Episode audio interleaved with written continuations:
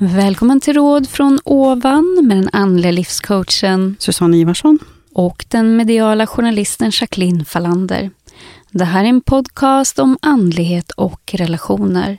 Vi tar upp allt från medialitet och hur man höjer sin vibration till hur man bäst hanterar svärmor och andra utmaningar i livet.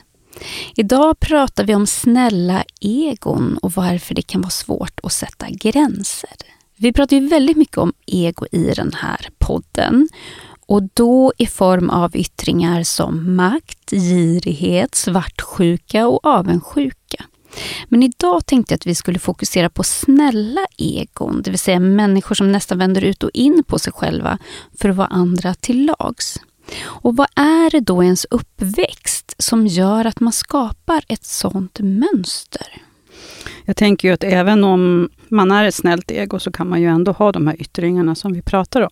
Ja, så Mm. det behöver inte vara antingen eller. Nej, det utan- behöver inte vara antingen eller. Utan det är ju så här att om vi tänker att man har ett mönster där man är väldigt mycket till lags, så kan man ju uppfattas som en otroligt snäll person, som hela tiden ställer upp på andra och, och eh, kan uppfattas också kanske som ganska självutplånande, som att det aldrig blir riktigt någonting kvar till personen själv. Och det behöver ju inte vara så att det där snälla egot på något sätt är lycklig i att vara så till lags, utan kan faktiskt vara ganska olycklig i att vara så till lags. Mm. Och vad är det då som har drivit fram den här typen av beteende? Oftast är det ju att man kan ha uppfattat omgivningen positiv när man själv har varit snäll. Ungefär som att man kanske har hört för, från sin omgivning att Oj, vad du är så snäll och du är så duktig. Och sitter man fint vid matbordet så kanske man får höra att man är så snäll. Och eh, är det så att man liksom är duktig i sina läxor så är man så snäll eller så duktig. Så att det liksom är ett beteende många gånger som har blivit framodlat av vad omgivningen, hur omgivningen ser dig och hur man möts av sina närmaste. Mm. Och de här människorna då, om vi pratar om de som ha, har huvudsakligen snälla egon, eh, de blir ju ofta omtyckta just för att de ställer upp för andra. Mm. Men som sagt, det finns ju då en baksida Ja, av att de, alltså det är lätt att bli utnyttjad och framförallt man kör ju över sig själv. ja, plus att vi kan ju se då en hel del väldigt, väldigt eh, eh, vad ska man säga, hårt arbetande människor som blir utmattade till exempel. Eh, jag kan ju också se väldigt många, jag tycker själv att det är mer kvinnor som hamnar i den här rollen än vad det är män, men det är Mm. ingen sanning. Det kan vara så att jag ser det mer hos mig. Eh, att kvinnor många gånger tar ett större ansvar hemma och för sina gamla sjuka föräldrar kanske och även för den eventuella partners gamla föräldrar. Att det liksom ligger lite grann i våran, vår kultur fortfarande att det är liksom kvinnan mer som tar hand om vården någonstans. Det är heller ingen sanning, det kan vara precis tvärtom, men det är det jag ser. Och det gör ju så småningom att man gör väldigt mycket av de här sakerna på grund av plikt, kanske inte för att man egentligen vill. Så till slut så kan det också leda till att den här kvinnan blir ganska bitter över att inte hon får tillgång till sitt eget liv, för hon hinner aldrig riktigt med det. Så det behöver inte vara så att det här är något jättepositivt. Vi kan ju se, andra människor kanske ser det här som en jättehärlig människa som alltid ställer upp och som aldrig säger nej och som hela tiden är ganska passiv när det kommer till det egna livet. Men det behöver ju inte vara så att den här personen är lycklig. Nej, verkligen inte. För jag tänker att det lär ju inte bli så mycket energi kvar till Nej. en själv och, och, eller tid över till det man, man vill göra. Men om man tänker då så här hur man tar sig ur ett sånt mönster. För det finns säkert de som känner igen sig samtidigt som det finns ju olika grad Absolut. av det här. Ja. Man kan ju också vara otroligt duktig i sitt arbete och hårt arbetande och, och jättehjälpsam och liksom otroligt självutplånande även där. Jag tänker på kvinnor som jobbar inom vården till exempel, hur mycket man behöver ge och ge och ge och ge. Utifrån att man har ett mönster där man är till lag, så otroligt hjälpsam och tillmötesgående för att det landar ju så otroligt fint också om man tänker att det finns en slags mjukhet i, i hur du gör din utövning på jobbet. Så, men det kan ändå vara så att det är så att den här personen är så otroligt trött på att aldrig det finns någon energi kvar till sig själv. Eller att man inte ens har energi för att göra det man längtar efter att göra. Mm. Så den risken man har är då på sikt att man blir utmattad? Ja, eller ledsen, sorgsen. Det behöver inte vara så att man blir liksom per automatik liksom i en diagnos utmattad. Men man kanske blir ledsen, mm, väldigt låg i sin energi, orkar inte så mycket. Att man kanske ger upp det som man egentligen drömmer om. Och det behöver ju inte vara jättestora saker. Eh, man, man upplever att det aldrig finns den tiden att göra den prioriteringen. Ja, och vägen ur det. Hur, Sätta gränser. Ja, och det, vilket kommer i, då kommer vi naturligt in på eh, liksom det som också är temat i det här programmet, ja. att sätta gränser. Ja, det är det enda som hjälper. Mm. Och det är ju jättesvårt att sätta gränser när man är så mycket till lags.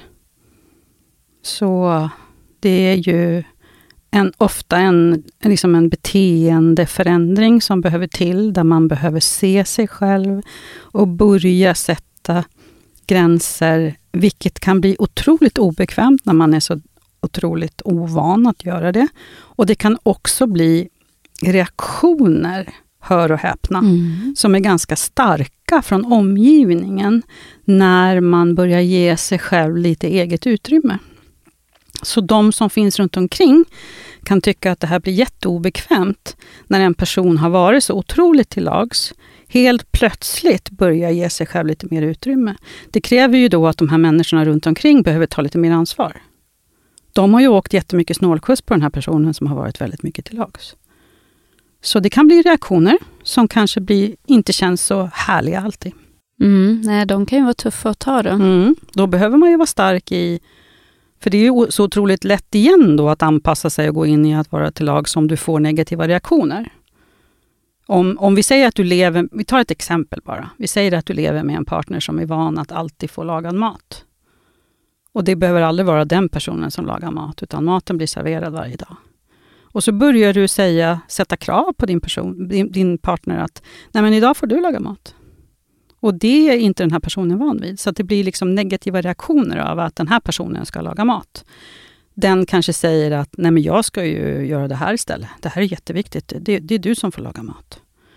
Just den här liksom, vad ska jag säga, de här mönstren någonstans som har samspelat så länge, gör ju att det krävs liksom lite jag skulle vilja säga att det oftast krävs en viss kommunikation också, över att, så att man förstår varandras världar, för att det här inte ska bli mindre trevligt någonstans. Eh, jag kan ju tycka att det alltid ska finnas en kommunikation genom åren där man någonstans tänker på varandra, så att man inte bara tar den ena personen för självklar i vad den personen alltid gör. Mm, som andra ord eh, säga det okej, okay, från och med nu så kommer jag prioritera mig själv mm. och eh, du får laga mat 50% av tiden, period. Mm. Ja, mm. typ så. Och det kan ju vara jättesvårt att sätta ett sånt ultimatum på en gång. Det kan ju vara så att man kan tänka att man, eh, är man van att laga mat sju dagar i veckan så kanske man kan slippa när det är lördag söndag till exempel. Och att den andra personen kanske går in. Men det får ju också vara en balans på det med, tänker jag. För den andra personen kanske har ansvaret för något annat. Mm. Så då kanske den säger att ja. då får du mecka med bilen ja, 50 procent eller ja. gå ut med hunden. Eller ja, absolut. För det handlar ju hela tiden att hjälpas åt. Men det här ifrågasätter ju de rollerna man har. Och är det så att man inte är nöjd med sina roller, då behöver man ju ifrågasätta sina roller. Är det så att man är nöjd med sin roll och känner sig superlycklig och harmonisk och tycker att livet är toppen, då behöver man ju inte ifrågasätta mönstren. Det är ju när man någonstans, om man som människa upplever att det blir aldrig över någonting till mig, jag hinner aldrig med det jag längtar efter. Det är liksom hela tiden en massa människor runt omkring mig som behöver en massa saker då blir det ju så att det per automatik inte finns någonting kvar. Men jag behöver också säga det här, för det här ser jag en hel del i, när jag möter människor. Det är att väldigt mycket av de här sakerna vi pratar om nu kan också vara otroligt självpåtaget. Så att om det är så att man någonstans utifrån sitt snälla ego kämpar för fortfarande att bli sedd Om man hela tiden säger jag kan komma, jag kan handla, jag kan fixa, jag följer med till läkaren, jag gör det, jag gör det. Då blir ju agendan ganska fullbokad. Men det kan faktiskt vara så att de här människorna man hjälper inte förväntar sig det. Då är ju det här självpåtaget. Mm. Då kan man ju också finna, det kan finnas en kommunikation där någonstans. Vad behöver du hjälp med? Eller jag kan hjälpa till med det här, men inte följa med på det här. Det kan ju finnas fler syskon till exempel, när man har med sina gamla föräldrar eller svärföräldrar att göra. Man kan dela på saker till exempel. Många gånger är det ju så att de här, de här mönstren av att vara satt i lags, de är otroligt automatiserade. Så de liksom jackar in utan att man ens tänker. Så att man hela tiden rullar på i det här mönstret av att vara otroligt liksom snäll och till lags. Och, och det är ju inget fel att vara snäll och till lags, men det blir fel om du själv lider. Så en relevant fråga att ställa sig är ju då, varför gör jag det här? Mm, Eller hur? Gör jag det för att jag så gärna vill hjälpa någon annan och känner mm. att jag har tid till det? Eller handlar det om att jag behöver självbekräftelse? Mm. För det är väl det det handlar om i grunden, att, att, bli sedd, att bli uppskattad. Ja. Men skulle jag lägga till ett litet kvantfysiskt mm. perspektiv mm. på det här också, så skulle jag ju säga det att väldigt många människor som har väldigt mycket hjärta och som också kan uppfattas som att vara till lags, då blir det en kombination. Så det kan bli en kombination mellan att egot är snällt och att hjärtat vill hjälpa. Men det behöver ju ändå inte innebära att man inte sätter gränser gränserna behöver ju finnas där i alla fall. Och jag skulle säga att de kommer per automatik om det är så att man är rädd om sig själv. Så att har man jobbat sig fram till att man är mer rädd om sig själv och vet vad man själv behöver, då hittar man den här gränsen utan att det behöver bli något problem. För jag tänker att ofta tar vi ju ansvar och jag vet inte, men jag tror att det kan vara en lite så kvinnogrej att man tar ansvar för saker som man kanske egentligen inte behöver vara ansvarig för. Alltså det här som du nämnde mm. kring sin, sin partners föräldrar till mm. exempel. Mm. Eh, att det är en sån grej där du skulle kunna säga till din partner så här, du tar hand om dina gamla föräldrar så tar jag hand om mina föräldrar. Absolut. Ja. Om det inte är så att man kanske tycker jättemycket om sina svärföräldrar och man längtar att få åka till dem på helgen och fika och käka bulle och för att man tycker att det är så härligt att vara med dem. Men det behöver ju ändå inte innebära att det handlar om vård. Det kan ju handla om umgänge. Jag kan ju, bli, jag kan ju få höra det på mottagningen, att det kan vara så att man har en gammal mamma eller en gammal pappa som sitter i ett stort hus någonstans och det är jättemycket att ta hand om. Mamma eller pappa vill inte flytta. Situationen är ohållbar. Så det enda barnen behöver göra det är att försöka hålla det här huset vid liv och ta hand om det här huset och det tar all tid. Så det blir aldrig tid över till att umgås och ha trevligt. Utan det handlar hela tiden om att bara fixa och fixa och fixa. Och det är att klippa gräs och det är att ta hand om häckar och det är kanske laga tak och det är att täta fönster. Förstå att det hela tiden är någonting, vilket jag kan tycka är ett otroligt högt pris att betala. Och där är vi inne lite grann på det vi har pratat om i något tidigare avsnitt, att inte bli tung för någon annan. Man kan liksom inte kräva de här sakerna av någon annan. Och är det så att barnen känner skuld, då är det mycket lättare att få barnen till att jobba med de här sakerna, fast de egentligen inte vill. Mm. Vilket eh, leder fram oss till frågan, vad är man egentligen ansvarig för? Man är egentligen ansvarig för sitt eget liv ju, mm. när man är en vuxen person. Mm. Och då ska man ju se till att man hanterar sitt egna liv. Man kan inte förvänta sig att andra människor ska hjälpa till och hålla någonting som egentligen är ohållbart. Då är vi ju inne i medberoende. Att vi någonstans känslomässigt känner skuld för att på något sätt ta en sån liksom, dialog med gamla mamma eller gamla pappa. Att man som barn någonstans får sätta den gränsen att säga så nu fungerar inte det här längre.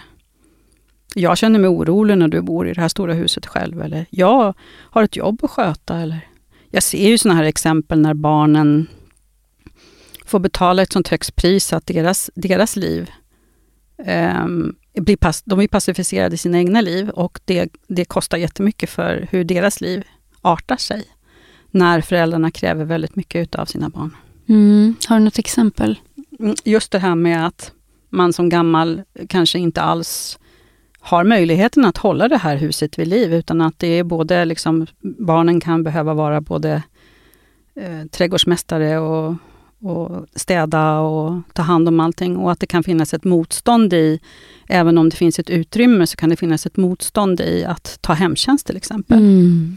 För att man inte av olika anledningar vill ha in främmande människor i sitt hem. Och då fortsätter man faktiskt att utnyttja sina barn till allt det här. Och vad är det som då får barnen att ställa upp på det här? Det är deras dåliga självkänsla eller deras mönster av att känna skuld eller känna sig dåliga. Eller liksom, och att inte kanske heller vilja ta de här konflikterna som det eventuellt Mm. kanske blir. Att man liksom tänker så här, ja, nej, men jag gör det här och mamma är gammal nu eller pappa är skruttig. Han, han kommer ju inte finnas här för alltid utan vi kör på så här nu. Det får vara lite jobbigt ett tag. Eh, och så tillåter man det här någonstans istället för att sätta ner foten och säga att det här är ju inte sunt ens. Det är ju inte ens sunt att det ska se ut på det här sättet. Mm. Den, här, den här gamla människan kanske inte ens, det är inte ens en bra situation. Det kan vara en väldigt otrygg situation. Eh, Situationen kanske skulle vara mycket, mycket mer trygg om man hade en annan ordning runt den här gamla människan. Är det extra svårt, funderar på, är det extra svårt att sätta gränser gentemot föräldrar? Ja, det skulle jag säga. Mm. Därför att det bygger väldigt mycket på de mönsterna som har skapats från när man är, från när man är barn. Mm. Alltså det är, jag tänker ju så här, om det är så att man verkligen, verkligen genuint känner att jag gör allt för min mamma. Det finns ingenting annat i världen som jag längtar efter just nu. Jag vill bara ta hand om henne. Då är det inget problem. Men skulle det vara så att själen längtar efter någonting annat, men att du känner skuld och plikt för att göra det här som, som du tänker att du behöver göra, då är det en annan energi. Mm. Det finns ju ett uttryck som heter så här, det går inte att lära gamla hundar att sitta. Mm. Jag tror att en del säkert då har kapitulerat och tänkt att ja, men det är ingen idé jag säger till min gamla mamma eller gamla pappa för de, det, är liksom, det är kört. Mm. Ehm, men eh, är det verkligen kört? Nej, jag tänker att det går absolut. I min värld så vägrar jag tro att det inte finns någon form av liksom, utveckling och påverkan. Ehm, det, sen kanske det handlar om hur det ser ut och vad man har för tid. Liksom. Eh, jag menar, har man en gammal pappa som är 95 år så kanske man vet att just nu så kanske det inte den här personen lyssnar. så. Ehm, men det kan också vara så att det är ohållbart efter ett tag. Att en sån person blir dement och så måste man göra någonting annat i alla fall. Men just det där att, att någonstans ha föräldrar som tillskriver en en roll där de på något sätt tar det för självklart att man liksom ska hjälpa till och bibehålla någonting som är tokigt. Det är det där man behöver ifrågasätta. Det är ju ingen, det är ingen självklarhet att, att det ska se ut på det sättet som det ser ut överhuvudtaget. Mm. Men jag tänker då om man är i den sitsen att man behöver säga nej Mm. till vare sig det är föräldrar Mm. eller någon annan om man vet att det, det här kommer leda till en konflikt. Mm. Hur ska man då tänka eh, inför att, att gå in i det här? Behöver man Mm. liksom på något sätt rusta sig inför det? Ja, så på ett sätt så är det ju sorgligt att man ska vara rädd för att prata med sina föräldrar och tro att man ska få ovett tillbaka. Bara där för mig blir ju att det här är ju någonting som är galet Mm. någonstans. För då handlar det ju mer om makt än om en varm och kärleksfull energi.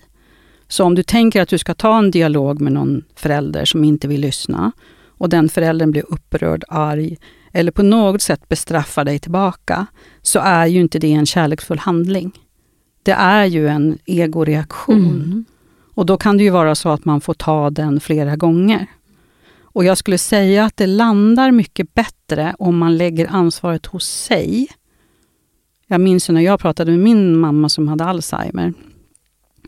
Hon sa, jag känner mig tryggare nu när det är på det här sättet. Jag vill att du har omsorg hela tiden. Inte som att säga att hon behövde det, så, men att jag och min syster då ville se till att hon hade det hon behövde. så att säga. Och jag tänker, det finns ju otroligt många barn där ute som lever med liksom, en begynnande demens hos sina föräldrar. Och, och den kom, kan ju komma gradvis. Och den kan komma mm, ja, när som helst egentligen. Ju. Eh, och det är ju väldigt vanligt att hjärnorna just ger upp eh, hos människor som blir gamla. Så den kommer ju förr eller senare. Och någonstans där så blir ju situationen ohållbar. Alltså jag brukar prata med mina klienter och säga det, men, men hon är ju, eller han är ju en fara för sig själv just nu. Hur kan ni vara lugna i den här situationen? Tänk om den här personen som bor i det där huset någonstans i skogen glömmer att stänga av spisen. Eller lägger någonting där som kan ta, liksom ta eld. Det här är ju inte... Liksom, förändringarna nu i hjärnan gör ju att den här människan, så som du kommer ihåg människan, det är på väg därifrån. Det kommer att bli en utveckling nu som inte kommer att vara så rolig. Det, det, det liksom är som att allting kan inte fungera längre nu. Det kan vara att de går ut och inte hittar hem. Och hur skulle situationen vara om man vet att huset brinner ner? Eller att någon gammal tant eller farbror irrar ut sig i någon myr någonstans och man inte hittar dem. Och när man hittar dem så har de dött. Alltså någonstans så finns det ju liksom en... Det finns liksom en, ett ansvar i det här skulle jag säga också som barn att säga att nu, nu vet inte du ditt eget bästa. Mm, nu tar jag beslut nu åt tar jag dig. beslut Mm. åt dig för nu gör du tokiga saker. Mm. Och det där kan komma väldigt gradvis. Ju. Ibland så kan man uppleva att de är nog så klara och ibland så upplever jag att de inte är det. Så det här med att vara till lags kan ju liksom yttra sig på lite olika sätt. Och ehm, hur man sätter de här gränserna. Och när man behöver göra det. För sen behöver det inte bara vara gentemot föräldrar. Det kan ju vara på jobbet och mot vänner och mot sina egna barn. Och, och, och, det kan ju finnas på alla möjliga olika ställen i vårt liv, hur vi behöver sätta gränser. Vi kanske har människor runt omkring oss som bara liksom kliver på oss och, och, och förminskar oss. Där kan vi också behöva sätta gränser. Mm. Men, men grejen är så den här resan måste ju starta någonstans. Mm. Du tänker att man ska bli mer medveten om att man är till lags? Ja. Mm. Och jag vet inte om människor är till lags. Jag är väldigt otillags kan jag Mm. säga. Mm. Eh, eh, om de själva är medvetna om att det är så här. Eller om de bara känner att de får väldigt lite tid och utrymmet till sig själva. Det är ju inte säkert att man har gjort den reflektionen där man förstår eller kopplar ihop att mina mönster som jag går runt i är att vara till lags. Man, på engelska brukar man ju säga eh, pleaser. Ja, people pleaser. Ja, precis. Eh, Att man liksom hela tiden får sin bekräftelse genom att vara så otroligt snäll och tillmötesgående. Eh, och återigen så är det ju inte hemskt att vara snäll och tillmötesgående. Nej, det är ju trevligt. Ja, det är ju trevligt. egenskap. Ja, det är ju trevligt. Om, om den kommer från rätt ställe. Ja. Mm. Men den gör ju inte alltid det, Mm. utan då handlar det ju om att den... Det här har liksom skapats ett mönster utifrån att det var så här det här barnet blev sett. Det var så här det här barnet upplevde att det skulle överleva. Det var så här man upplevde att man fick kraft från sin omgivning genom att bli sedd på det här sättet. Det är ju där mönstret börjar. Mm. Och det kan man väl säga är ett tips eh, till alla faktiskt. Och titta på de mönster som man har med sig Absolut. från sin uppväxt. För Mm. den ger ju verkligen en ledtråd kring vad det är man kanske kämpar med idag. Ja, och man kan också titta. Många gånger kan man ju se att mönsterna går igen. Speciellt om man inte har funderat så himla mycket. Att man liksom tar över sin mammas mönster eller sin pappas mönster. Eh, det behöver absolut inte vara så att det är en dotter som tar över sin mammas mönster. Man kan lika gärna vara dotter och ta över sin pappas mönster beroende på vem man har varit nära. Och många gånger är ju barnen en mix av båda. Så att är det så att man har upplevt liksom, tillkortakommanden hos sina föräldrar så kan det vara så att man helt plötsligt upplever de tillkortakommandena även i sig själv, även om man inte tycker om det. Så det här med att fundera över sitt eget beteende, det sitter ju alltid bra. Liksom. Det är ju alltid någonting bra att fundera över det, om man vill ha mer kraft. Mm. För är det det man är ute efter, att man mer vill komma nära själen, man vill ha, få tillgång till mer kraft till att leva det livet som man själv längtar efter att leva. Det behöver ju inte innebära att man blir osamarbetsvillig och inte hjälpsam. Absolut inte. Utan det handlar ju mer om hur man förvaltar sin tid och hur man sätter sina gränser. Mm. Och vad man väljer att prioritera. Absolut. Mm. Ja, men det var väl en bra avrundning. Jajamän. Ja. Och eh, om du känner igen dig i det här och vill jobba med din självkänsla, för det är ju någonstans den som Mm. ligger i botten, Mm. självkänslan och självrespekten, Mm. så kan vi också tipsa om att eh, vi håller en kurs i hur man stärker sin självkänsla i april. Mm.